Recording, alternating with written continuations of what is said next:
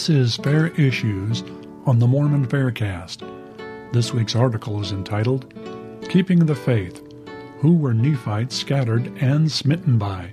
by Michael R. Ash. Read by Ned Scarisbrick. This and other articles by Michael Ash can be found at DeseretNews.com.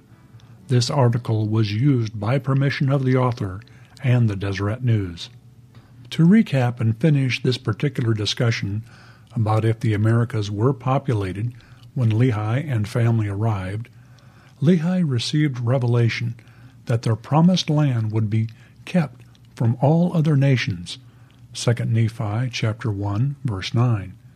This promise had a caveat. Their land would be secure as long as Lehi and his family remained righteous. Lehi warned that the time would come when they would dwindle in unbelief. Verse 10. After which the Lord would allow them to be scattered and smitten. Verse 11.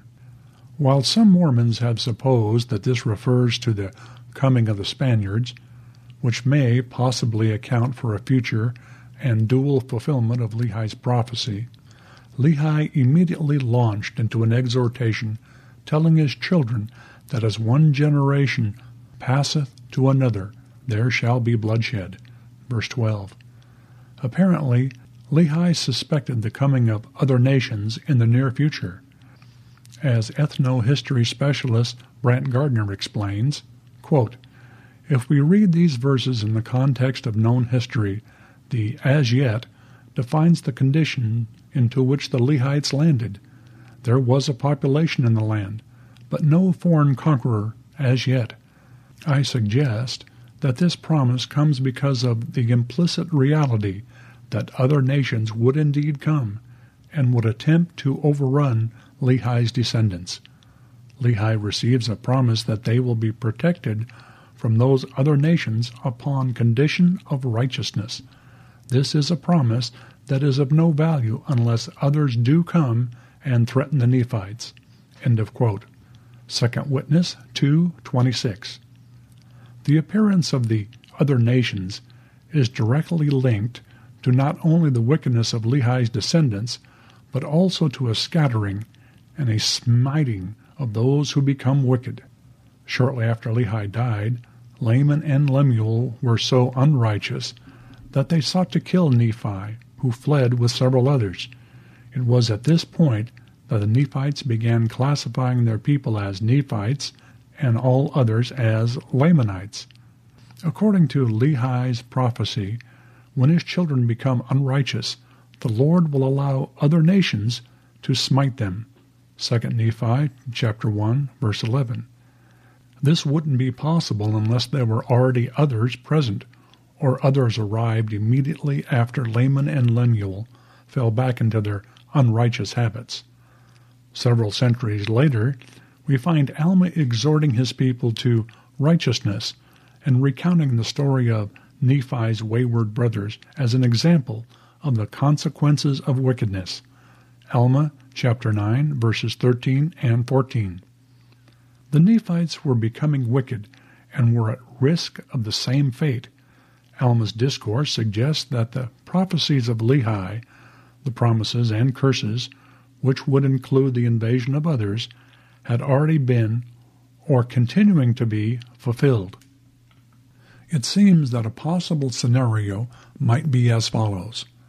When the Lehites arrived, they would have found some sparse communities of others, perhaps too small to be called nations, in their new, limited land.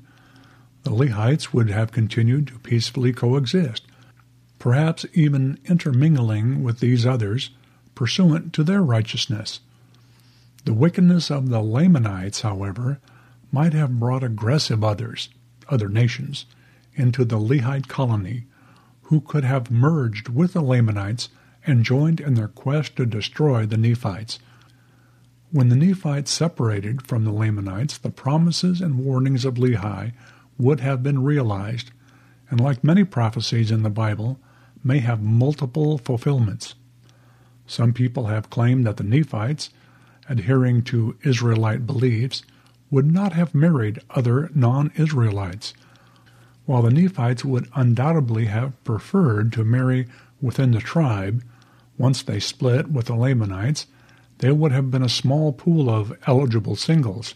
In ancient Israel, we find that marrying outside of the tribe was discouraged but was nevertheless permitted.